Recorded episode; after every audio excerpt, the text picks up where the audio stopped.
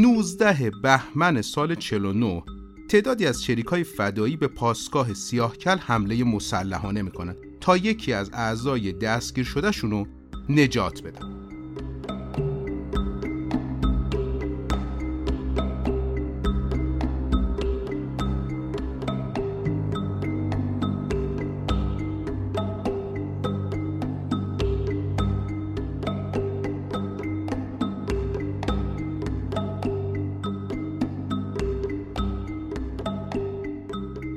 حامی مالی این قسمت از رادیو سانسور نشر خوبه. نشر خوب به دنبال اینه که ارزشمندترین کتاب‌های داستانی و ناداستانی جهان رو برای فارسی زبانان مهیا بکنه. داستان‌ها و روایت‌های از نویسندگان برجسته‌ای که آثارشون در جهان بسیار مورد توجه قرار گرفته ولی در ایران کمتر شناخته شدن. جلوتر درباره یکی از آثارشون بیشتر صحبت خواهم کرد. نشر خوب.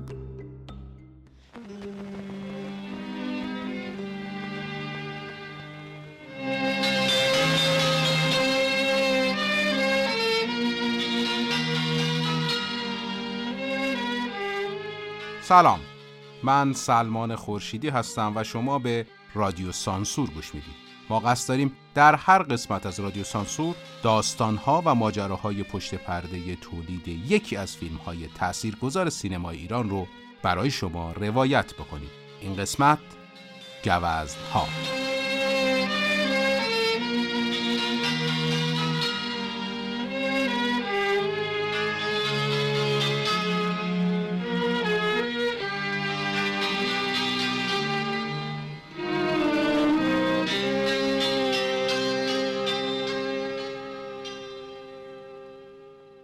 بیست و هشتم مرداد ماه سال هزار و سیصد و پنجاه و یک تلفن تحریریه روزنامه کیهان زنگ میخوره. خبر میدن که منطقه نازی‌آباد به محاصره مأمورا در اومده و از کوچه ها و خیابونای اطرافش صدای شلیک شنیده میشه. محمد بلوری روزنامه نگار از خبرنگار گروه حوادث میخواد که به محل بره و درباره جزئیات این قضیه به عنوان یک شاهد عینی بنویسه. بعدش همون اطلاعات رو در یک گزارش منعکس میکنه. گزارشی که باعث ممنوع‌کاری ایشون میشه. گزارش توضیح میده که یکی از رهبران سازمانی که در مبارزه مسلحانه علیه رژیم فعال بوده از پایگاه مخفیش بیرون بیاد تا برای برنامه ریزی یک عملیات ضربتی به یک خونه تیمی در نازی‌آباد بره. اون با تغییر چهره سوار یک موتور میشه که تو خورجینش پر سلاح و مهمات بوده. این جوان سر پل راه آهن که میرسه یکی از مامورای گشت بهش مظنون میشه و دستور ایست میده، ولی اون با سرعت به سمت نازی‌آباد فرار میکنه. در جریان این تعقیب چند ساواکی مسلح اونو تو محلی گیر میندازن و شروع به تیراندازی میکنن. یکی از گلوله ها به پای اون آدم برخورد میکنه. در کوچه بنبست چشمش به یک در نیمه باز خونه میفته و وارد حیات اون خونه میشه. این آغاز یک درگیریه که بلوری با جزئیات کامل شرح میده و نهایتاً با خونریزی به اتمام میرسه. در این گزارش چندین بار از کلمه مرد مسلح استفاده میشه که خب اون زمان کلمه مرسوم خرابکار بوده و این به نوعی نگاه بیطرف بلوری، البته اگه نخوایم جانبداران ضد رژیم اسمش رو بذاریم، رو نشون میده. همین قضیه باعث حساسیت ساواک و نهایتاً یک سال ممنوع القلم شدن ایشون میشه. این گزارش بسیار نزدیک به ماجرایی که بعدها دستمایه یکی از آثار مسعود کیمیایی به نام تیرباران یا گوزنها میشه. فکر نمی‌کردم اینجوری به هم برسیم. چه جوری؟ خودت به اون راه نزن. من از کنار خیلی چیزا رد شدم. خودمو نباختم. خیلی زخم خوردم. خودمون نباختم، اما سید وقتی دیدمت قلبم از شو کنده شد.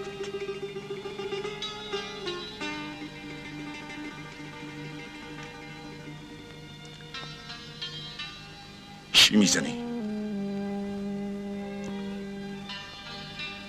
همه چی همه چی چند وقته؟ یه هفت سالی میشه. چی میشه گفت؟ اونم به تو، توی که لاقل بیستا مثل منو ساختی. اون وقتا شما چی بودی؟ ما چی بودی؟ بعد چیز رنگایی درس که دائم اون جلو انگشتامون هوا بود. یه چایی واسه درست کنم برم سراغ فاتی. ما مسعود کیمیایی رو تا قیصر و بعد در زمان رضا موتوری دنبال کردیم. بعد از اون کیمیایی داشاکل رو با اقتباس از داستان داشاکل از کتاب سه قطره خون صادق هدایت میسازه. فیلمی با بازی بهروز وسوقی، آهنگسازی منفردزاده که اولین همکاری نعمت حقیقی با مسعود کیمیایی هم هست. حالا جلوتر دقیق به این قضیه اشاره میکنم. اینجاست که گروه کیمیایی داره شکل منسجمی پیدا میکنه. پشت دوربین کیمیایی و حقیقی، جلوی دوربین بهروز وسوقی و آهنگسازی منفردزاده عملاً این گروه رو تبدیل به جریانی بی‌رقیب در سبک خودش میکنه. اما در حوزه تهیه، داشاکل رو شرکت سینمایی رکس یا همون هوشنگ کاوه تهیه میکنه، کسی که در ساخت سینماها حرکت‌های بسیار اثرگذاری رو در ایران انجام میده. اینجا شرایط کشور بسیار داره ملتهب میشه و هنر و همچنین سینما هم سیاسی‌تر از روزهای گذشته کارش رو ادامه میده. از اینجا به بعد رنگ و بوی سیاست، کنایه‌های اجتماعی و قد علم کردن‌های از باب مخالفت با سیستم موجود پررنگ‌تر از قبل در آثار کیمیایی دیده میشه. و خب همین پتانسیل تهیه کننده‌ای رو میطلبه که نفوذ بیشتری داشته باشه و کمتر نگاه کیمیایی در آثارش رو به دست جرح و تعدیل سانسور بده. کسی مثل مهدی میثاقیه. اینجا سال پنجاه و سه هستیم که عملا میثاقیه هم به اون گروه کیمیایی اضافه میشه و قدرت بیشتری به این تیم میده. کسی که علاوه بر خاک و بلوچ و گوزنها برای کیمیایی، مثلا صادق کرده رو برای ناصر تقوایی و پستچی رو برای مهرجویی تهیه کرده. اینجاست که کیمیایی داستانی نزدیک به همون گزارش کیهان رو به نام تیرباران به میثاقیه میده و اونم قبول میکنه که تهیه کننده کار بشه. کیمیایی میدونست که این طرح به دلیل وضعیت خاص و موقع و حساسیت‌هایی که وجود داشت، علل خصوص روی خود کیمیایی، چون قبلا یعنی قبل از گوزها هم ساواک دو بار به کیمیایی به اصطلاح تذکر داده بود. پس تهیه کننده‌ای باید پشت فیلم وامیستاد که ارتباطات قوی با نظام حاکم و دستگاه‌های نظامی و انتظامی داشته باشه و قادر به حل مشکلات احتمالی بر سر راه تولید و نمایش باشه.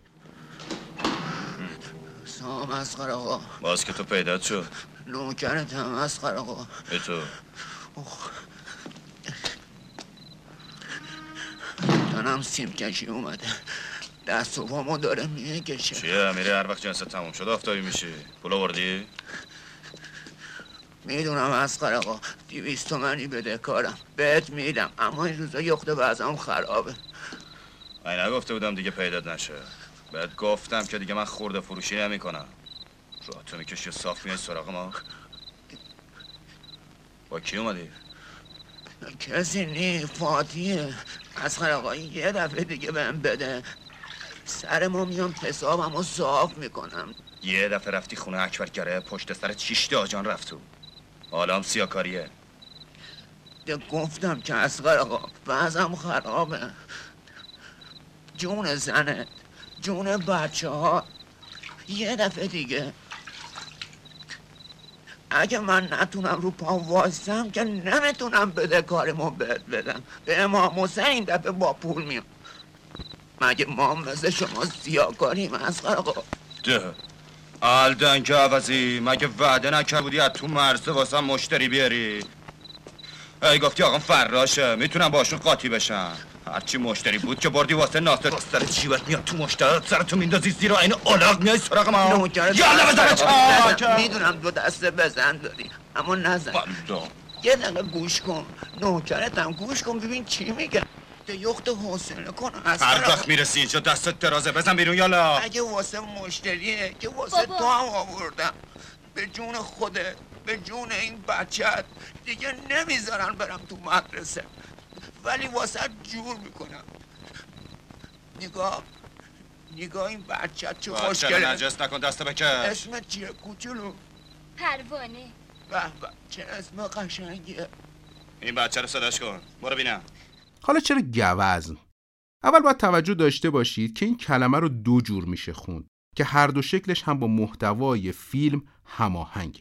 اولی گوزنها که معنیش در فرهنگ لغت میشه معتاد و بیکس، و دیگری گوزنها که خب مشخصاً به حیوان گوزن داره اشاره میکنه. خود کیمیایی تو مصاحبهش به گوزن اشاره میکنه و میگه در دوران کودکی تو کتابا میخونده که گوزن شاخهای زیبایی داره، اما وقتی حیوان درنده‌ای تعقیبش میکنه همین شاخها به درخت‌ها گیر میکنن و باعث به دام افتادنش میشن، اما پاهای گوزن که زشته اونه که باعث نجات گوزن میشه. این چیزاییه که تو ذهن آدم‌ها و اعمالشون در فیلم گوزن‌ها میبینیم. اما نمیشه به همینجا بسنده کرد و خوبه به ماجراهای دیگه‌ای هم اشاره کنم که بی ربط به این اسم و این نماد نیست. پس شما کلمه گوزن رو داشته باشین تا این داستان فرعی بگم. سال پنجاه و سه هنوز قضیه سیاهکل فراموش نشده بود. احتمالاً شنیدین از اون اتفاق و تأثیری که روی هنرمندا در اون زمان گذاشته. اگه بخوام سریع ازش عبور کنم، نوزده بهمن سال چهل و نه تعدادی از شریکای فدایی به پاسگاه سیاهکل حمله مسلحانه میکنن تا یکی از اعضای دستگیر شدهشونو نجات بدن. شاه هم در عکس‌العملی سنگین با اونا برخورد میکنه و نهایتا همه این شریک‌ها کشته میشن. این درگیری تا سالها بعد به عنوان بزرگترین عملیات مسلحانه علیه رژیم شاه ازش یاد میشد. این واقعه ضربه پذیر بودن نظام شاه رو از طریق مبارزه مسلحانه بسیار تقویت میکرد. رد پای این تفکر مبارزاتی رو مثلا شما میتونید در گنجشکک اشیمشی که تو همین فیلم گوزن‌ها هم با صدای پری زنگنه اجرا شده و بسیاری آثار دیگه ببینید. یکی از همین آثار که متأثر از این واقعه است یه تابلو اثر بیژن جزنی به اسم سیاه کل.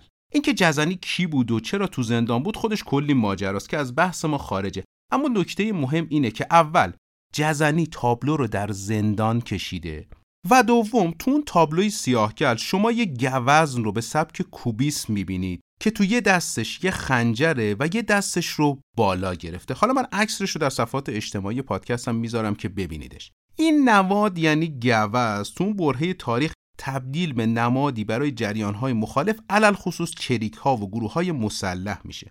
حالا شاید ارتباط محتوای اثر کیمیایی رو نشه بدون ربط به جزنی و ماجرای سیاه‌کل دونست.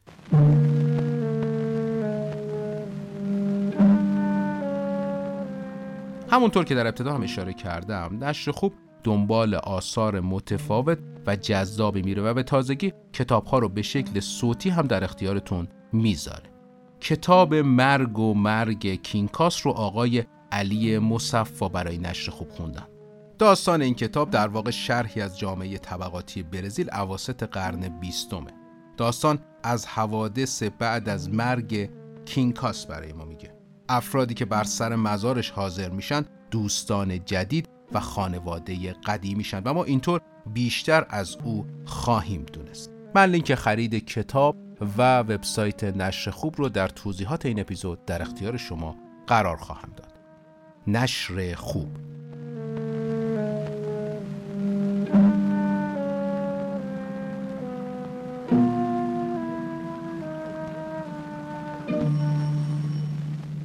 یکی از نقاط روشن کار بازی فرامرز قریبیان. فرامرز قریبیان در سال هزار و سیصد و بیست در تهران متولد میشه و از سال پنجاه و دو کار بازیگری رو شروع میکنه. البته جزو محدود بازیگرانیه که بعد از انقلاب هم بدون دردسر به کارش ادامه میده. قریبیان از دوستان دوره نوجوانی کیمیایی و البته اسفندیار منفردزاده. همونطور که در اپیزود قیصر گفتیم، سال چهل و پنج بعد از اون که کیمیایی در فیلم خداحافظ تهران در سمت دستیار خاچیکیان کار کرد، قرار شد که فیلم بیگانه بیا رو برای برادران اخوان کارگردانی بکنه. اخوان‌ها اول از کیمیایی میخوان که یک فصل از این فیلم رو به طور آزمایشی بسازه. کیمیایی هم این فصل آزمایشی رو با فرامرز قریبیان و احمدرضا احمدی میسازه. تهیه کننده ها از کار راضی‌اند، اما میگن بازیگرایی که خودشون تهیه میکنن باید توی این فیلم بازی کنن. پس بهروز وسوقی و فرخ ساجدی در این فیلم بازی میکنن. قریبیان توی این فیلم دستیار کیمیایی و توی یه صحنه کوتاه هم بازی میکنه. بعد از بیگانه بیا که خب تجربه موفقی هم نبوده، قریبیان به آمریکا میره تا تحصیل کنه، یعنی سال چهل و شش. حدود دو سال بعد تو رشته بازیگری مدرسه ویژوال آرت هم ثبت نام میکنه. بعد از حدود یک سال و نیم کیمیایی نامه‌ای به قریبیان مینویسه که برگرده و به عنوان بازیگر با هم همکاری بکنن. اون زمان کیمیایی در تدارک ساختن فیلم زخمی ها بوده که همکاری ممکن نمیشه و نه ماه بعد فیلم خاک شروع میشه که غریبیان تو اون فیلم بازی میکنه. اینجا چون حرف از فیلم خاک شد، باید به یک نکته داخل پرانتزی هم اشاره بکنم. احتمالاً از اختلافات آقای محمود دولت آبادی و کیمیایی شنیدین و اگه براتون سواله که این اختلافات ریشه در کجا داره، باید بدونید که شروعش از همین فیلم خاک و بعدش هم گوزن هاست. دولت آبادی داستانی داره به نام آوسنه بابا صبحان که فیلم خاک اقتباسی از اون داستان. تعاملات اولیه صورت میگیره تا کیمیایی فیلم خاک رو بسازه. به گفته دولت آبادی به تعهداتشون عمل نمی‌کنن گروه تهیه. منظورم وفادار بودن صرف به اثر یا حضور دولت آبادی سر صحنه است. از اینجاست که آقای دولت آبادی در متن‌های به شکل صریح انتقاد از فیلم خاک میکنه و حتی جلوتر گوزها رو هم یک دزدی ادبی از آثار خودش، اگه بخوام دقیق تر بگم، نمایشنامه تنگنا میدونه. اگرچه کیمیایی در مورد اول یعنی خاک استقلال کارگردان رو بر متن دلیل سوء تفاهم‌ها میدونه، اما در مورد دوم به کلی قضیه رو رد میکنه. یکی از مستنداتی هم که کیمیایی بهش اشاره داره تاریخ انتشار دو اثره که به گفته آقای کیمیایی حرف دولت آبادی منطقی نیست، چون تنگنا بعد از تولید گوزن‌ها منتشر میشه. اما جواب آقای دولت آبادی هم به این نکته جالبه، چون ایشون طبق اسناد در اون زمان زندان بودن و میگن که پیش از زندان تنگنا رو نوشتن و وقتی آزاد میشن گوزنا رو میبینن و از این قضیه بسیار دلگیر میشن. پس به گفته آقای دولت آبادی این اختلاف زمانی انتشار به دلیل زندان بودن آقای دولت آبادی. در هر حال باز هم مثل همیشه من تأکید میکنم که ما قرار نیست اینجا قضاوت کنیم، چون اسناد دقیقی عملاً وجود نداره و فقط نظرات رو در فضای بیطرف و بدون رد یا تاییدش انتقال میدیم. اون که همه چی رو میدونه. حالا من حتی میخوام که بگین چرا تو و دوزی، تو که سرکوف میزنی، تو عملی هستی، تو اخته شدی، همه دیوارای هرچی محصرات تو سر ما خراب کردی، به ما گفتی پیزوری. من هیچ وقت به تو نگفتم پیزوری، من فقط تو رو یاد خودت انداختم. واسه همینی که تازه یادت افتاده که من چرا با یه کیف پول و زخمی اومدم سراغ تو. در رفیق من، ما وایسادیم تو رفتی، ما نخوندیم تو خوندی، ما عین یه جزیره بیکس موندیم تو با همه کس جون تو عذاب کشیدی. آخرش چی شد؟ تو اونجا نشستی و ما اینجا. من تو کار درستی کردی. اگه یه مشتریدم دزدی کنه خب دزدیه دیگه. حرفم که میزنی میگن حالیت نی. بابا اگه حالیمون نی تقصیری نداریم. کسی حالیمون کرده که ما جفتک زدیم؟ بابا پا رفیقم، این نوکرتم تا جونم دارم پاد وای میسم واسه اینکه آدمی، اما دیگه منم سرکوف نزن. کار تو هم که کمتر از ما نیست که. تو اونجوری شبا روز کردی، ما اینجوری. آخرش هم هر دوشو نگاه کنی یعنی زرش. گوش کن مبصر من، آب از سر من گذشته.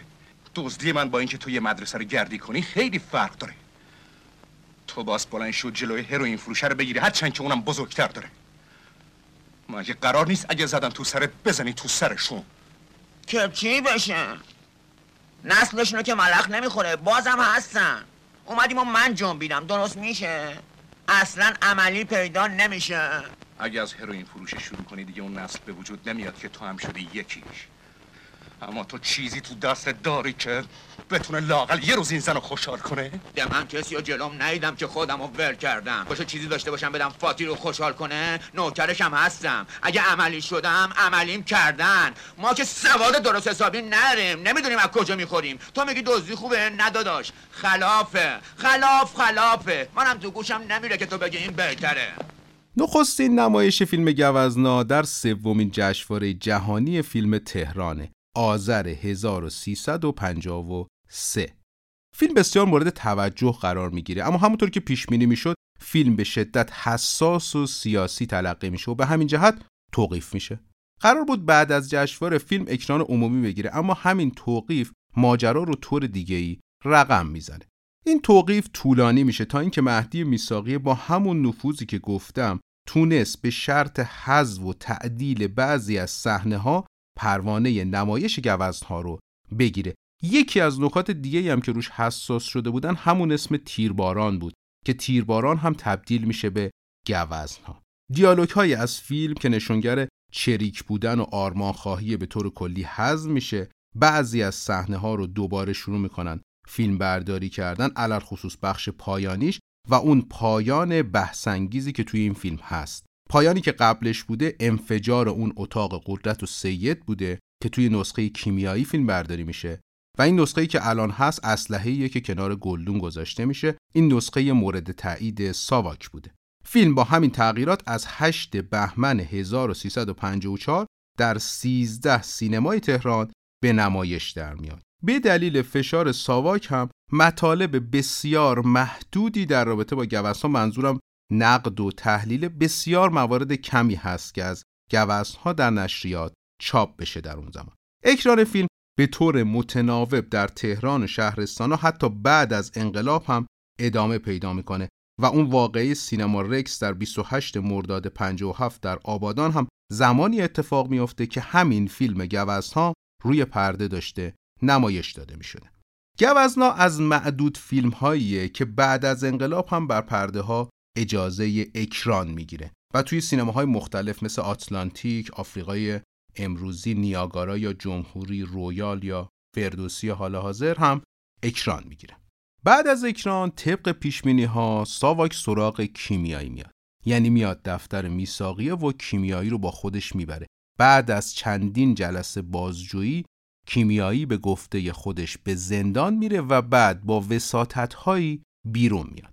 بهروز وسوقی برای رسیدن به این نقش بسیار تلاش میکنه. حتی رفت و آمدهایی با معتادها برای دریافت بهتر ازشون رو در برنامه کاریش میذاره. همین قضیه براش درد سرساز هم میشه. یعنی یه بار ماجرای حتی دستگیری وسوقی به عنوان معتاد پیش میاد. اما خب نسبت به دردسر بعد از اکران اصلاً چیز مهمی نبوده.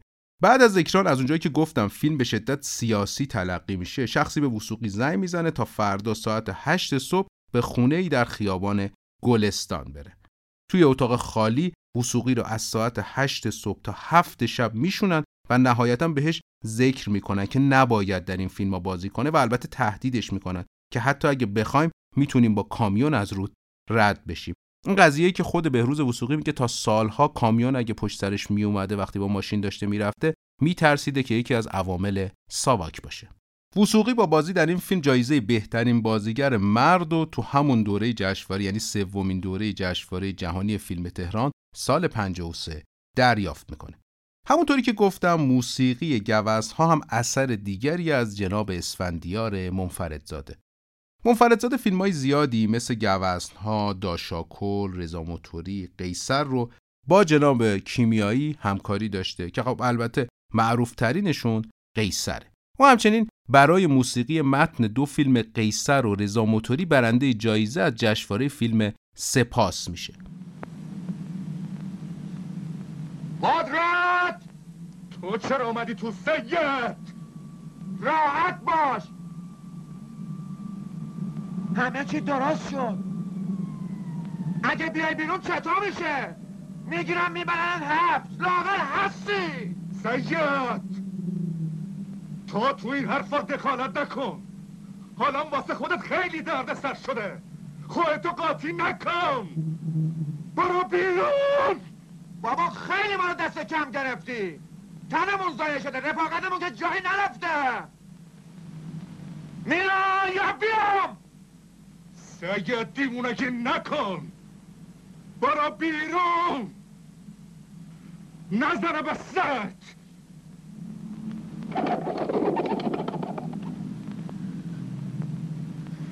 وایستا!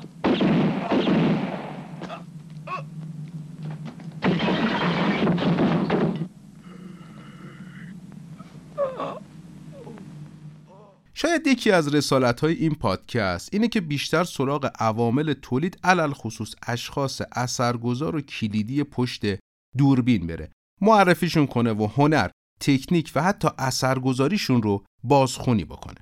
افرادی که شاید این روزگار کمتر ازشون گفته و شنیده میشه. بیشک یکی از این افراد نعمت حقیقیه، کسی که ما ازشون در چند اپیزود یاد کردیم. نعمت حقیقی در روز سوم خرداد ماه سال هزار و سیصد و هجده در خانواده‌ای به دنیا میاد که از تمکن مالی خیلی خوبی برخوردار نبودن. خیلی به مدرسه علاقمند نبود و در دوره دبیرستان تحصیلش رو در دبیرستان ادیب توی کوچه کیهان که بسیار نزدیک لاله‌زاره ادامه میده و همین قضیه پای نعمت حقیقی رو به سینماهای لاله‌زار باز میکنه. تماشای فیلم‌های احساساتی و اشک‌انگیز هندی و عربی نخستین تماس اون با سینماست. در دهه سی و چهل بیشتر به سراغ فیلم‌های هنری میره که یکی از مراکزی که اون رو پخش میکرده سینما رکس بوده. سینما رفتن جزء تفریحات هر روزش میشه و در سال چهارم متوسط تحصیل رو برای همیشه رها میکنه و ناچار برای گذران معیشت خانواده به کمک پدرش میره. خودش میگه همون موقع که از طریق یکی از دوستان پدرم باخبر شدم که دو نفر تحصیل کرده از فرنگ میخوان بیان و فیلم بسازن و دنبال آدمایی میگردن که باشون همکاری بکنن، به اونها مراجعه کردم. این دو نفر یکیشون فرخ غفاری بوده و یکی دیگه ناصر رفعت. قرار شد در استودیو ایران نما با حقوق ماهی دویست و پنجاه تومان به عنوان کمک فیلمبردار مشغول کار بشه. اولین فیلمی که میسازم فیلم جنوب شهر سال هزار و سیصد و سی و هفت. حقیقی در این فیلم با ناصر رفعت به عنوان کمک فیلمبردار همکاری میکنه. در همین زمان شانس به دست گرفتن دوربین رو هم پیدا میکنه و بقیه از این تجربهش اعلام رضایت میکنن. همین زمان در جلسات کانون فیلم که فرخ غفاری برگزار میکرده شرکت میکنه و علاوه بر دیدن فیلم‌های مهم سینمایی، سخنرانی افراد مهمی مثل ابراهیم گلستان، مصطفی فرزانه، فریدون هویدا یا خود فرخ غفاری رو میشنوه و از این طریق به جنبه‌های درونی فیلمسازی هم ورود میکنه. اینجا نعمت حقیقی هفده سالشه. از اینجا به بعد حقیقی به کار عکاسی به طور حرفه‌ای ادامه میده. گهگاه با دوربین فیلمبرداری نماهای کوتاهی هم میگیره. توقیف فیلم جنوب شهر وضع مالی غفاری و شریکش امیر عماد رو دوچار بحران میکنه تا اینکه غفاری برای جبران شکست تجاری جنوب شهر دست به تهیه فیلم عروس کدومه سال سی و هشت میزنه. در عنوان بندی این فیلم نه اسم خودش هست و نه اسم فیلم بردار. حقیقی در این فیلم هم دستیار ناصر رفعته و هم عکاس صحنه فیلم. این آخرین همکاری غفاری و رفعت. غفاری بعد از این جدا شدن پیشنهاد فیلمبرداری چند تا مستند در رابطه با نفت رو به حقیقی میده. بعد هم چند تا مستند دیگه کار میکنه که از طریق همین ارتباطات توسط آقای غفاری به تولید میرسه. بعدش غفاری تصمیم میگیره که فیلمبرداری فیلم شب قوزی سال چهل و سه رو به نعمت حقیقی بده که همزمان میشه با اعزام حقیقی به خدمت سربازی.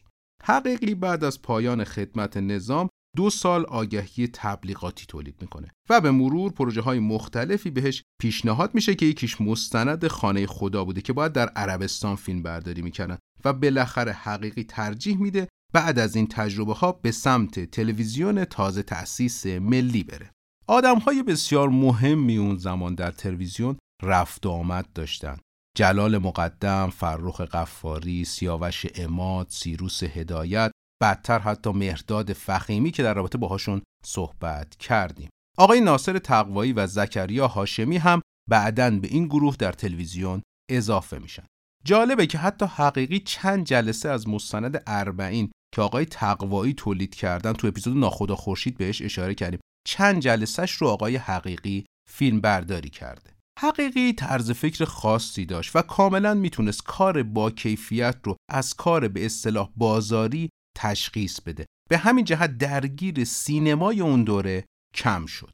همین زمانه که مسعود کیمیایی پیشنهاد فیلمبرداری فیلم بیگانه بیا در سال چهل و هفت رو به حقیقی میده و اون قبول نمیکنه. کیمیایی بعدتر فیلمبرداری قیصر و رضا موتوری رو هم به حقیقی پیشنهاد میده. اون کماکان تفره میره.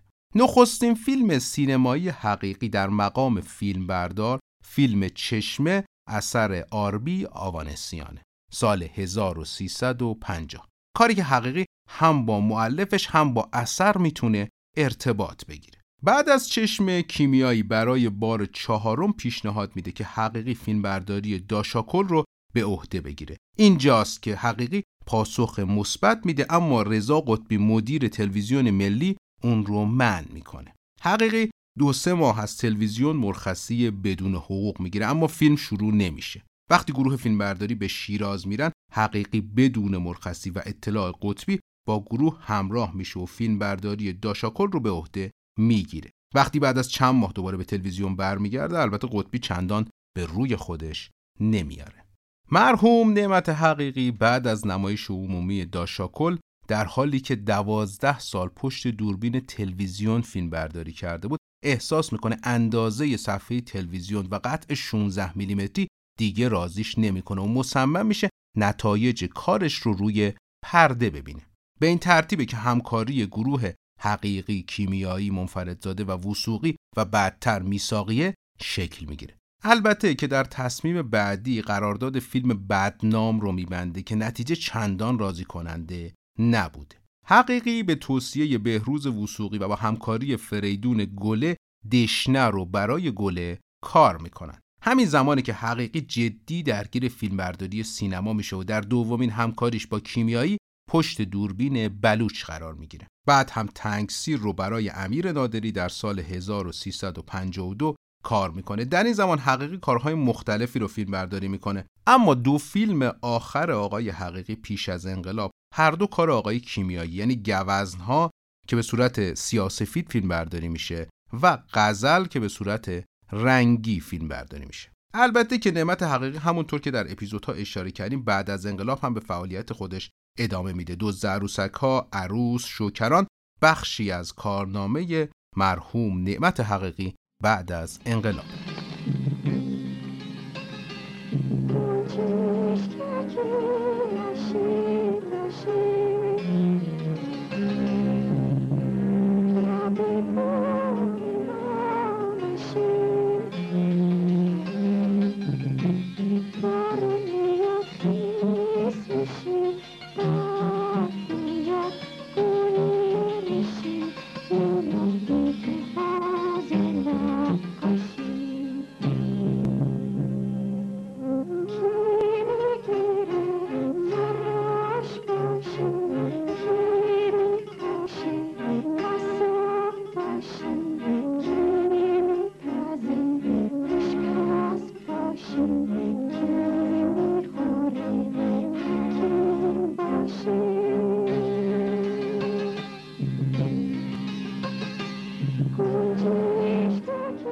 گوزن‌ها در طول تولید مشکلات متعددی رو از سر میگذرونه، از جمله واقعه‌ای که برای برخی از بازیگران در مناطق جنوب شهر رخ میده و اونا گرفتار مأموران مبارزه با مواد مخدر میشن. همونطور که اشاره کردم بهروز وسوقی برای نزدیک شدن به نقشش سعی میکرده که ارتباط‌هایی رو با معتادها داشته باشه و البته یکی از نکات مورد توجه در رابطه با تولید این فیلم همون سکانس آخر و فیلمبرداری مجددیه که این فیلم انجام میده. یکی از چیزایی که میشه بهش دقت کرد حتی گریم بهروز وسوقی در سکانس هایی که اضافه شده به کار یا حتی بازی غریبیان تا حدودی متفاوته با سکانس هایی که قبلا کیمیایی گرفته. خود کیمیایی میگه که مأموری اومده بوده، کسی رو منصوب کرده بودن که این سکانس ها رو فیلمبرداری بکنه و خود کیمیایی سر صحنه بوده، اما دائم با منفردزاده صحبت میکرد و اونا کارشون رو در اصل انجام میدادن. فیلم برداری گوزن‌ها اوایل پاییز هزار و سیصد و پنجاه و سه تموم میشه و فیلم توسط عباس گنجوی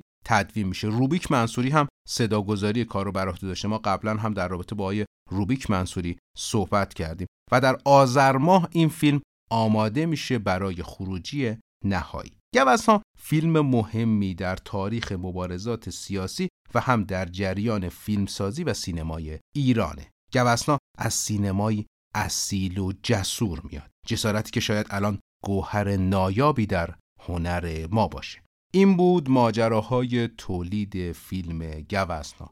از شما سپاسگزارم که همراه ما هستید و رادیو سانسور رو به دوستانتون معرفی میکنید. من سلمان خورشیدی، اینجا تهران، رادیو سانسور رو شنیدید.